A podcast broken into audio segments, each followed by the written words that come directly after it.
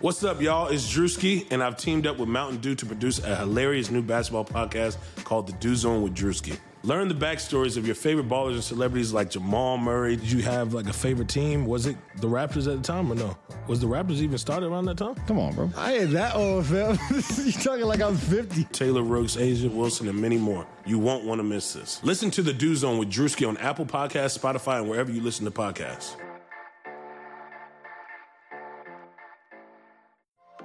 This is Greg Olsen, here to tell you about my new podcast, TE1. On the show, I had a chance to talk to my fellow tight ends who have revolutionized the position from an extra lineman to a dual threat superstar. And just like my guests have changed the game, this year, NFLSundayTicket.tv is revolutionizing your NFL viewing experience. Stream all the live out of market NFL games every Sunday on your favorite devices and never miss a moment from your favorite players.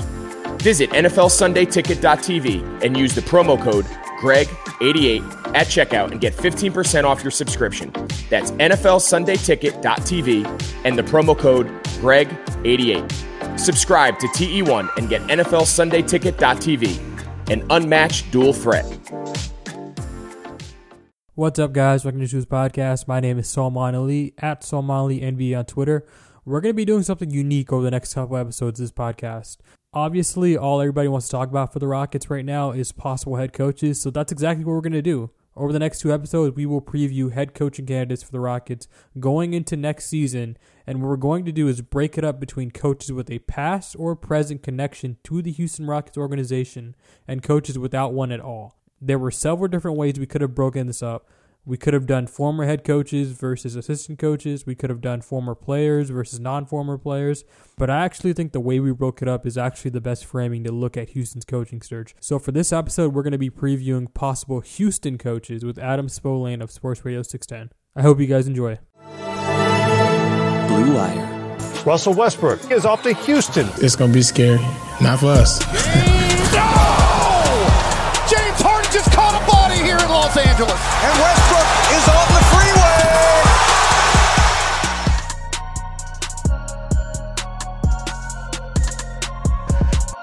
And we are back, joined by Adam Spolane of Sports Radio 610. Um, all right, Adam.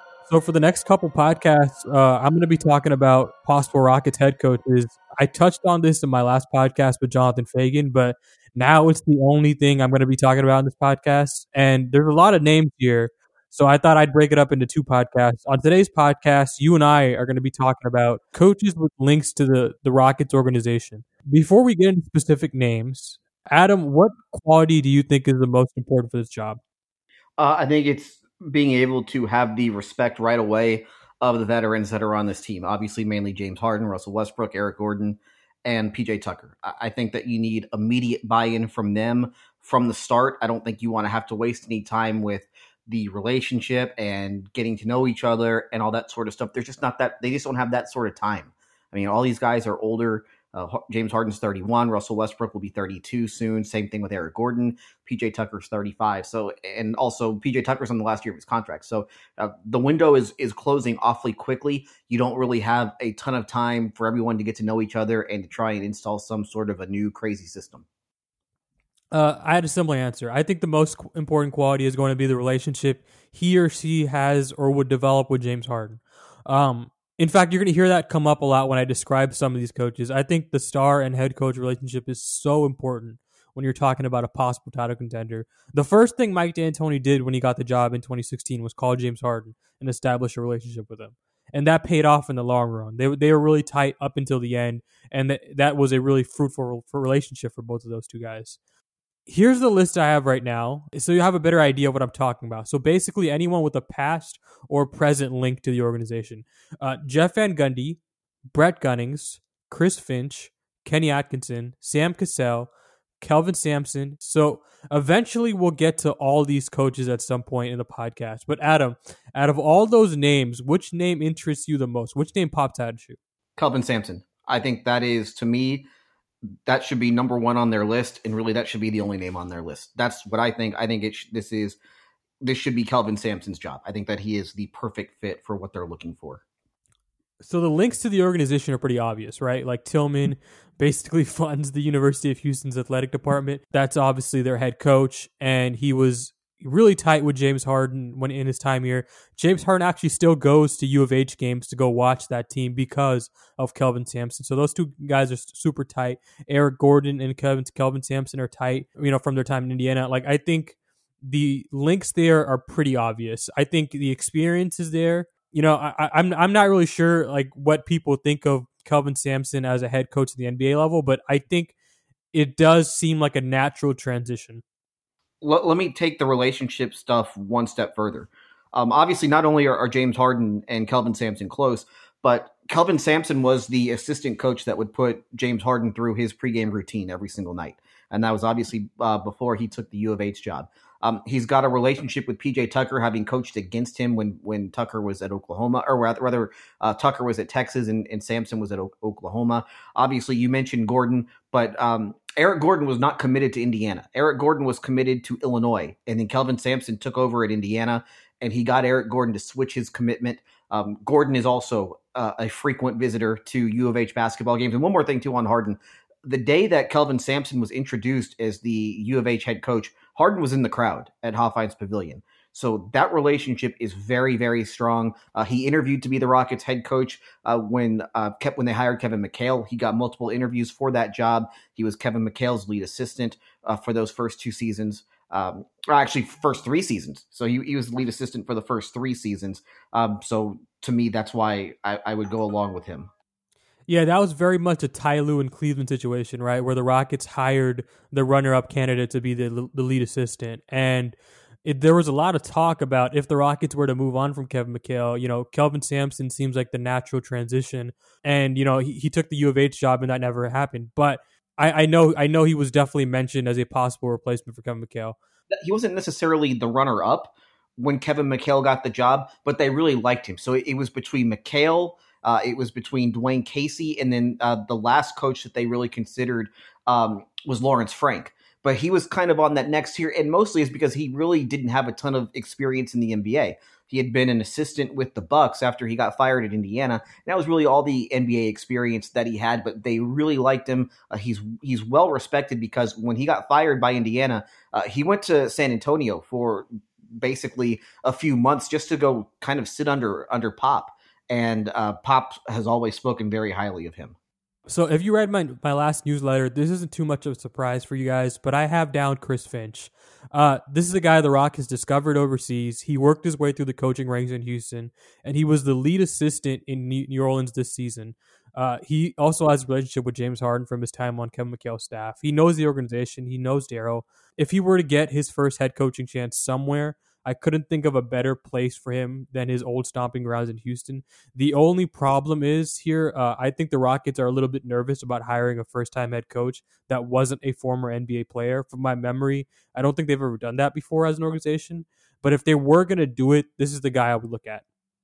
Yeah, it's possible. Um, the one thing with Finch, and they do, they love him. I mean, they basically Rick Adelman did not want to remain the head coach because Daryl Morey essentially wanted Chris Finch on the staff. So that was a big reason why Rick Adelman did not come back as head coach after his four years. Not the only reason, but it was one of them. Um, offensively, a lot of what they do is what Chris Finch was doing uh, w- when he was an assistant under McHale. Um, the one thing he has the relationship with Harden, but he really doesn't have a, a relationship with anyone else on the, that's on the team right now. I mean, Russell Westbrook was not with the Rockets when Chris Finch uh, was in Houston. Same thing with Tucker and, and, Gordon and everyone else. So I think that's the one thing that kind of uh, that that makes this a little tougher is that you just don't have the relationships with everyone else. And he's been gone for a little bit too. It's been a while since Chris Finch was even here. Uh, it's been four years essentially since he was here. So uh, and they did not exactly push to keep him on the staff once Mike D'Antoni was hired. So I, I do think that makes some sense, but I'd be interested in, in what they think of him now as compared to four years ago. So you mentioned that he doesn't know everybody else on the team. One guy that does know everybody else on the team is Brett Gunnings. So the Rockets have liked Brad Gunnings for a long time. I mean, he's been with the team since 2008. He's a really smart guy. He designs a lot of their plays over the last 10 years. Mike D'Antoni ran the offense alongside him. Uh, this is another guy w- along with Chris Finch where it's like he's paid his dues. He's probably going to be a head coach one day. He's more than familiar with the organization. He's really tight with the current roster, which is something you can't say about Chris Finch or anybody else on this list. Um, he's been with James Harden his entire career in Houston. And listen, I don't think he's going anywhere. Whoever the Rockets hire, I think Brett Gunnings is likely going to be a prominent part of that coaching staff. The Rockets have been through three different head coaches now, and Brett has been pr- not, not only kept but promoted that entire time. So I think it's it's real, uh, probably the most natural transition from D'Antoni than anyone on this list. You just wonder if he's ready. You know, I, I just don't know if you want to waste time. I, waste time isn't the best way to put it, but you just don't have a ton of time w- with this current group. And so, do you want someone who's who has to learn on the fly? I, I think that it, that tends to to screw things up a little bit. Um, I, I, for me, and this is just me talking. If I am the Rockets, I am hiring Kelvin Sampson. I am um, bringing in. I am keeping Brett Gunning on to be probably the lead assistant. I would go get Alvin Gentry to help out with some of the offensive stuff. Maybe give you to diversify the offense a little bit. Um, under what they do with Gunning and what they do with Sampson, and then I let Sampson go out and hire a defensive guy. I let Sampson have his pick of whoever he would want to be to to be the defensive coordinator. That's how personally I would handle it if I were them. Personally, when I talk about natural transitions from D'Antoni, I think Kenny Atkinson is probably number two on that list. You you can quabble maybe, maybe he's number three for you because you have Kelvin Sampson really up there. Uh, when he got hired by the Nets, he introduced a very rocket style play to the organization. They pushed the pace, they shot a lot of threes, layups, and free throws. So he's already really comfortable with a modern offensive philosophy and the way Daryl Morey wants to play. Uh, he's got head coaching experience under his belt, which is a plus. He was on Jeff Van Gundy's coaching staff, so the organization's familiar with them, although it's been a really long time. Um, and listen, I'm intrigued by the Steve Nash hire in Brooklyn, but I think he got a raw deal. Uh, I think the moment he made the correct calculation that Jarrett Allen was better than DeAndre Jordan. He felt some pushback from the star players on that team in, in Kevin Durant and Kyrie Irving, and immediately he was ousted as head coach. And I didn't think that was deserved, and I think he's a good head coach, and I, I think he's well adjusted to the modern NBA. So I think this would be a, a, a decent name to look at for sure. I, I would need to know more of why it didn't go well in Brooklyn. I, I, I would need to know why the two stars really pushed back. And obviously, the DeAndre Jordan thing will be brought up. I feel like it's more than that, though. And for whatever reason, there was there was stuff that Kenny Atkinson was doing in Brooklyn that those two didn't buy into. And so you wonder, well, if those two didn't buy in, then are these Rockets veteran stars are they going to buy in? So I would be a little wary just of how things ended with him in Brooklyn. And he's kind of gotten boxed in as this developmental guy, which isn't necessarily fair, but you know there was a reason why he was hired in Brooklyn in the first place because he was thought of being a developmental guy. Um, so I don't know exactly how he would mesh with a bunch of veterans because the first time that we saw him have to deal with some veterans, it didn't work out all that well. Right, and uh, you know how I feel about the developmental tag, or, or just boxing a coach into that. Like I, I, just, I don't like when when we do this with head coaches. Like you, you're hired to coach the team you have, and for Kenny Atkinson, it was a young team, and he was he was he obviously has a developmental background there. So obviously there, there's that on top of him coaching the young team. So I, I understand why he has it, but I don't think it's necessarily fair in terms of like what his next job should be. I don't think he should be exclusively looked at for jobs that are young rosters. But here, here's the question that I would ask. So he has all the young guys in Brooklyn, and it's going great. Every you know, it's a great culture. Everyone's happy. They all love playing together. And then they bring in the veterans, and now all of a sudden the water's been muddied a little bit. How much of that is on the veterans, and how much of that is on the coach not conforming, or I don't know if conforming is the right word, but how much of that is not him you know, doing a better job of reaching out to those two guys. I, I would be curious to know uh, just from Durant and from Kyrie why that went wrong the way that it did, and what did they see in him that made it that made it to where they didn't believe in him as the head coach? Because if if they believed in him, if those two guys thought that Kenny Atkinson was the right coach for them, he would still be there, you know, regardless of what happened with the DeAndre Jordan stuff. But for whatever reason, they didn't they didn't buy into him, and I'd be curious to know why that's definitely something the Rockets have to figure out from the interview process. Um, so Sam Cassell is probably the fan favorite here, right? Uh, he was with the Clutch City Rockets in the '90s. All of his former teammates like him and have been not so subtly pushing him to get the job. Uh, I think he's paid his dues as an assistant. Uh, he's coached with Doc Rivers for pretty much the last decade. I know players seem to really like him. Like Austin Rivers is a guy who raves about him. Uh, he's got good interpersonal skills, which is a big part of being a head coach. Uh, I don't know how he'd fare as a head coach, but you could say that about pretty much any assistant on this list. Um, I'll say this: it's definitely a great hire for people like us in the media who are suckers for a good narrative. Like that's definitely the kind of hire I would go for if I'm trying to win the press conference. Yeah, and, and it brings some nostalgia. And this is a team that that really lives off nostalgia from what happened in the mid 90s and, and, just kind of they, they love living off their history.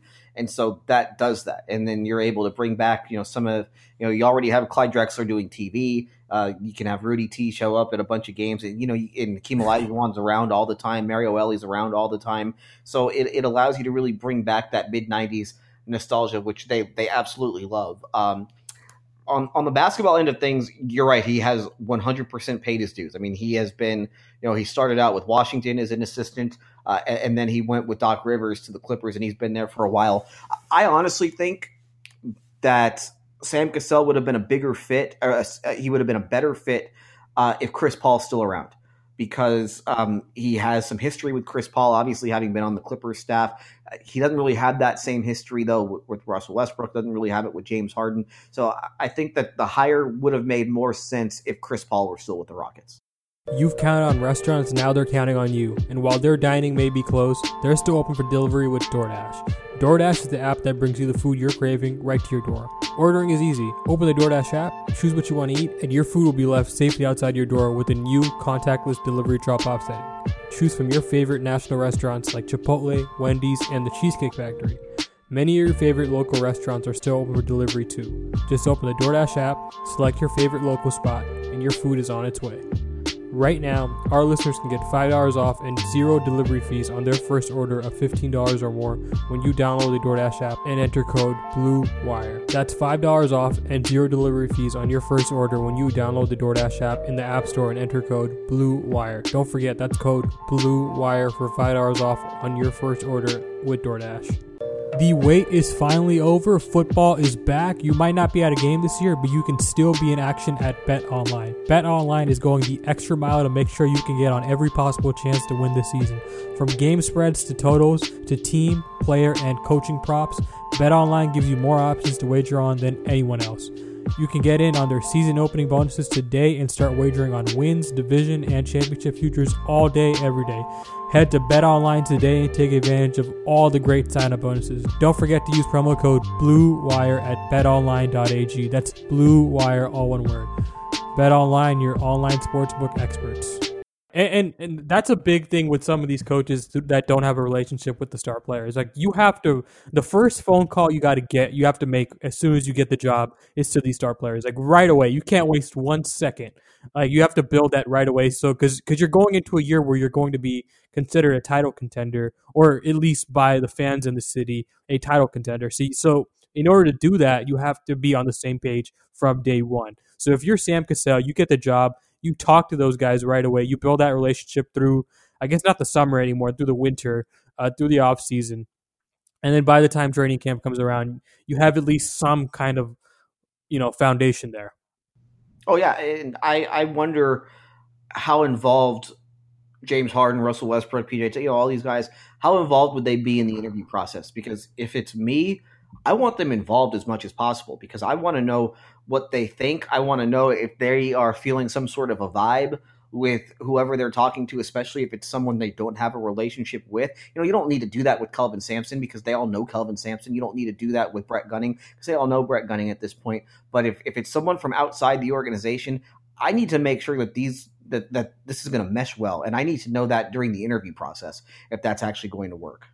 They are going to be consulted on every coach. I I, I 100% believe that. Um, so the guy that I think fan base the fan base most likes outside of Sam Cassell seems to be now. This is just me. Like I I I, I have God knows I, no one's polled this, but it seems to be Jeff Van Gundy in terms of like the second fan favorite.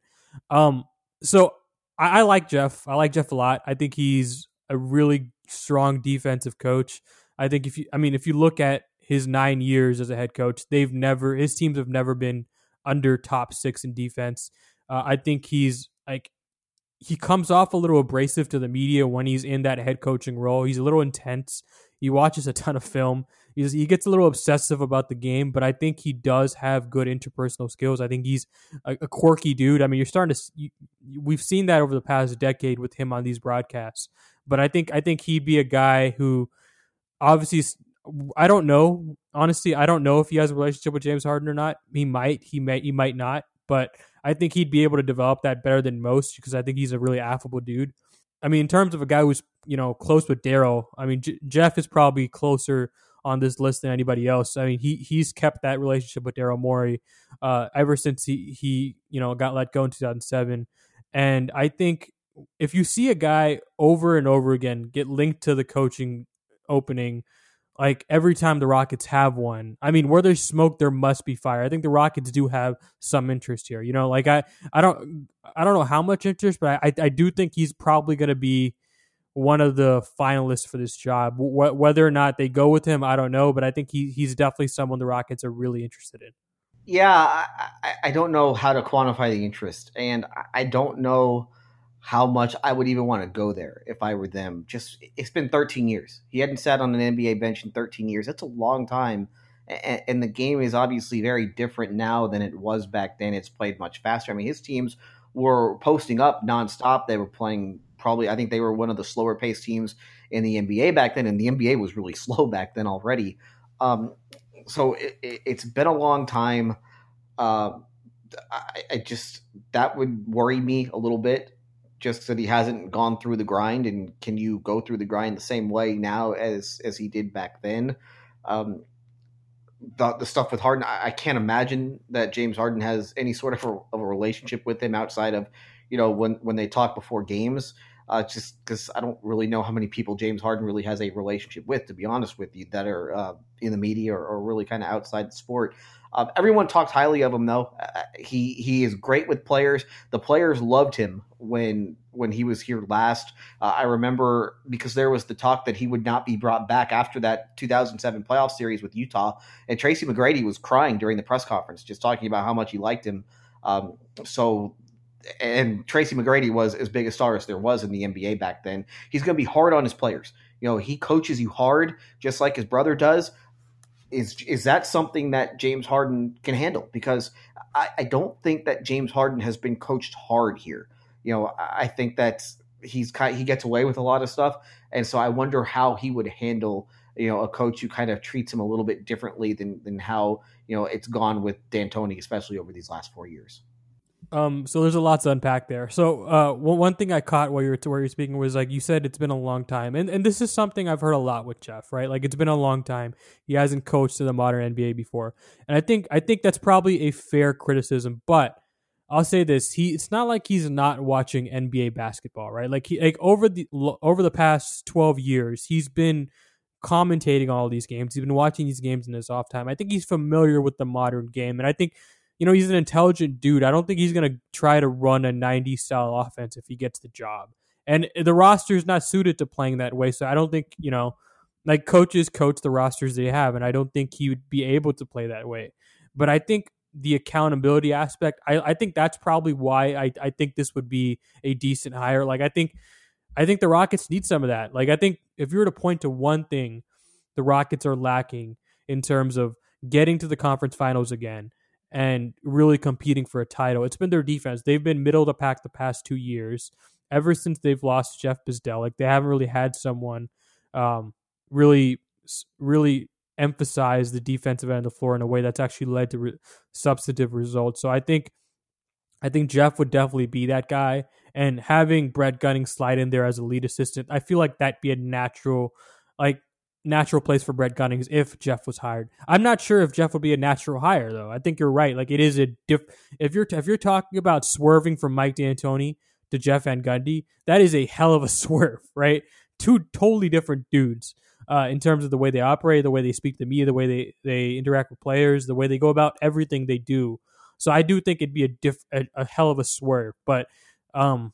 You know, I, I I think it'd be a decent hire. I, like this is just me personally. I, I don't I don't I don't think the time away from the game has is going to really hurt him all that much. I think I think he's adaptable to a modern offense. it's not really the time away from it's the time away from just the grind and having to deal with players on, a on a day to day basis. I think that's what matters more than will you know will he run a, a modern style because I, I think that that wouldn't be much of a problem. But it's just he hasn't dealt with players on a daily basis in 13 years. Um, you know he hasn't had to deal with you know playing three games in four nights in in 13 years. I, I wonder just it takes some time just to get used to that. Uh, so I, am curious just at how he would do. But I, I, am also curious just if you know what type of an offense he would be interested in running, um, what type of a defense he would be interested in running. And we've we've seen this team you know switch everything over you know the last three years or so. Um, is that something that he would want to stick with? Um, he was always a guy who had a center on the floor on every single possession. How does he feel about not having a center on the floor? for long stretches of games. I, I think that I, the interview process, I think, with him would be very, very interesting just to see how his views of the game have changed in the last 13 years or over the last 13 years. Do you think Jeff wants the job, by the way? Like, because he has a really comfy ABC gig. And I think he's turned down a lot of jobs over the last few years. I, I, I, you know, the story has been he hasn't gotten a job. I mean, I don't think it's true. I think, I think teams have called in and inquired about Jeff, and I think he said no because he's really happy where he is at ABC. He, he certainly sounds happy on the broadcast. Certainly sounds like he's in a really good spot. But do you think he wants to get back into that grind again? I, I don't know. I, I really don't know. That's something that you know you would have to ask him. Um, at some point, you know, all these guys are really competitive, and you miss the competition aspect of it. You miss the wins and you miss the losses, and and you miss being around the team, and you miss chasing after something. I I wonder if TV is boring at this point. Um, it doesn't sound like it is for him, but that's what makes you want to get back into coaching. Is that you're bored with TV? You're bored with you know not caring who wins and, and loses uh, whenever you go out there. Um, so I, I don't know. I, I, I, don't know if he is interested. I, I, do know obviously he's interviewed. He interviewed with the Rockets four years ago. I believe what he interviewed with New Orleans not too long ago as well. So he's kind of he, he did Team USA. He was kind of the the Pop's backup coach for Team USA during the year when they needed to qualify for stuff. Uh, so he's kind of you know kept one. Foot. No, no, he was the head coach. He was the head yeah. coach for, for that qualifying team. Yeah, yeah. So he was, you know, essentially Pop's backup head coach. When, when okay, I got you. Pop, when when Pop could not coach that qualifying team in season, uh, it would be Van Gundy who who would take that job, and he did well with it too. Uh, everyone would say. Um, so I think that got the competitiveness, you know, back up for him a little bit. So yeah, I, I'm curious, and you know, the fact that he hasn't done it in 13 years and gone through that grind does it become a little overwhelming for him? I think that's the other thing that you have to that, that you have to think about is okay, this guy hasn't done it in so long. Does it become overwhelming if when they go on that first losing streak? Because that's going to happen. You know, what happens when they hit some adversity for the first time? So yeah, I think those are the questions that need to be answered. And in terms of the style of play aspect, do you feel like we're putting a lot of these coaches in boxes? Because we're, we're, talking a lot about their former experience, right?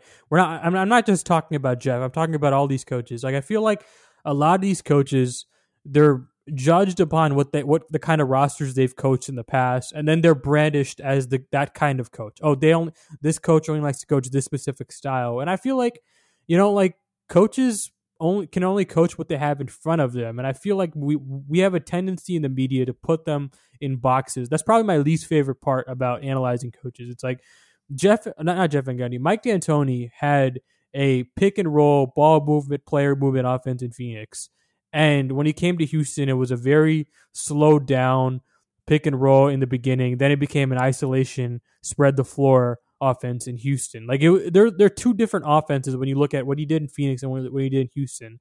And people used to put Mike in a box, and I feel like you can do that with a lot of coaches, but if you give them the tools to play, you know, a different way, they will adjust. Did you get what I'm saying there? Oh yeah, it, it, does happen all the time. I think the the best example of this is Pat Riley, where he was the head coach of the Showtime Lakers in the '80s, and he goes to the Knicks, and they just play this slow, you know, brawling style of basketball. So the great coaches are really good at adapting to the talent that they have and understanding that this style doesn't necessarily work for this team. But there are also coaches who will go back to what they're comfortable with.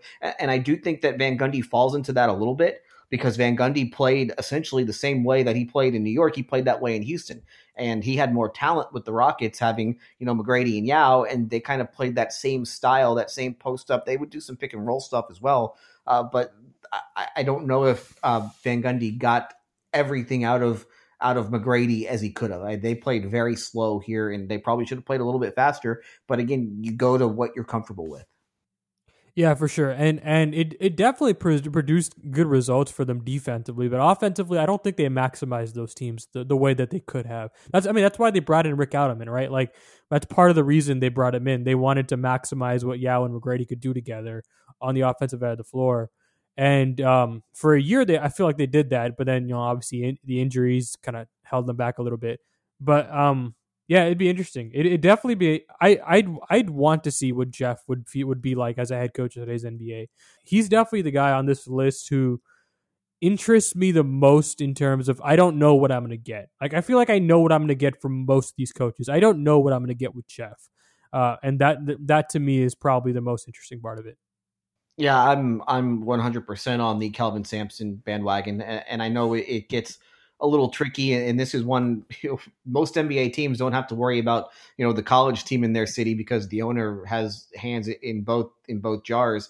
Um, and and I think that that's probably something that that gets factored in here a little bit. Is does Tilman want to weaken U of H by by helping out his his, his the the Rockets? But yeah, I, I, do think that Kellen Sampson is probably ready to be a head coach in Division One basketball at this point. But for me, it's Kelvin Sampson is the number one on the list. Yeah, I, I, didn't expect you to have this take. I, I know, I we had talked before, and I, I, knew you had an interest in Kelvin Sampson. Uh, I, I didn't know you had this opinion. I mean, that's that's definitely so, something you're going to find unique uh, among the media here. So, I mean, that, that's for sure. I, I wonder if he gets brought up in the interview process. I haven't I haven't heard his name yet, but again, I haven't heard any names yet. We've we've only heard like three names, like Ty Lue, Sam Cassell, and Jeff Van Gundy are pretty much the only three names we've heard, and Jason Kidd other than that, we haven't really heard any names yet. Like I think the process uh, is probably going to start sometime in the next couple of weeks. So I'd be interested to see what kind of names show up. It's been a very quiet process so far. It's been two weeks. Um, tomorrow marks, you know, we're doing this on Saturday, you know, so tomorrow is the the two week anniversary of Mike D'Antoni saying that you know he wasn't going to return. Um, so I, I, am curious. You know, I, am curious to know just kind of what has gone down under uh, behind the scenes, uh, who they've reached out to, who they've talked to, who they've made overtures to. Uh, at this point, obviously, you know, some of these coaches were still coaching. You know, the Clippers were still playing when D'Antoni um, announced that he wasn't going to return. Uh, I believe D'Antoni, I believe the Clippers were still playing at that point.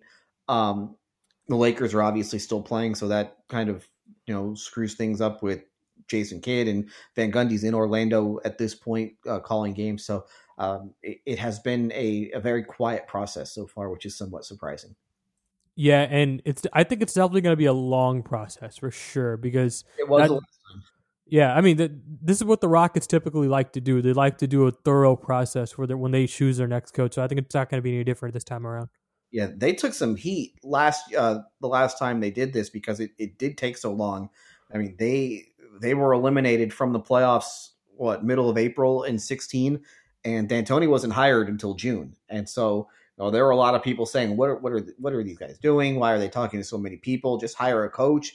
Um, but they're going to go through their process. They handled it the right way four years ago. They hired the right guy four years ago, and I think that they will probably repeat the same process. I think that you want to get as many opinions on your organization as you can, because you, you don't get this opportunity very often. At least you hope you don't and you know there's going to be talk about whether or not you know they lose out on some coaches from doing a long process. You know you, you might you might lose out on like maybe Ty Lue or something but i don't think you're going to lose out on a good coach. Like you might lose out on the coach you wanted but you're you're, you're going to there are so many qualified head coaches in the nba just swarming as assistants as former head coaches I think you're going to find a good head coach from this process. I don't. I don't think it really matters how long it takes. You know, you, again, you might lose your your initial target, but you're still going to get a really damn good head coach.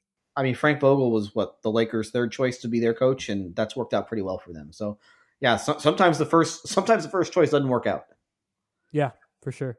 Um, well, listen, I really appreciate having you on. Uh, where can we follow you on Twitter and read your work? Uh, at Adam Spolane, A D A M S P O L A N E. A lot of Astros playoff stuff stuff right now. So uh, I, I am planning on writing something about Kelvin Sampson uh, between you know now and, and the end of the weekend. But uh, to me, that's the that that should be the no brainer. Yeah, you have me really nervous when you mentioned the Astros in the playoffs, man. They're they're really stressing me out. But yeah, uh, this was fun. Uh, hope you guys enjoyed.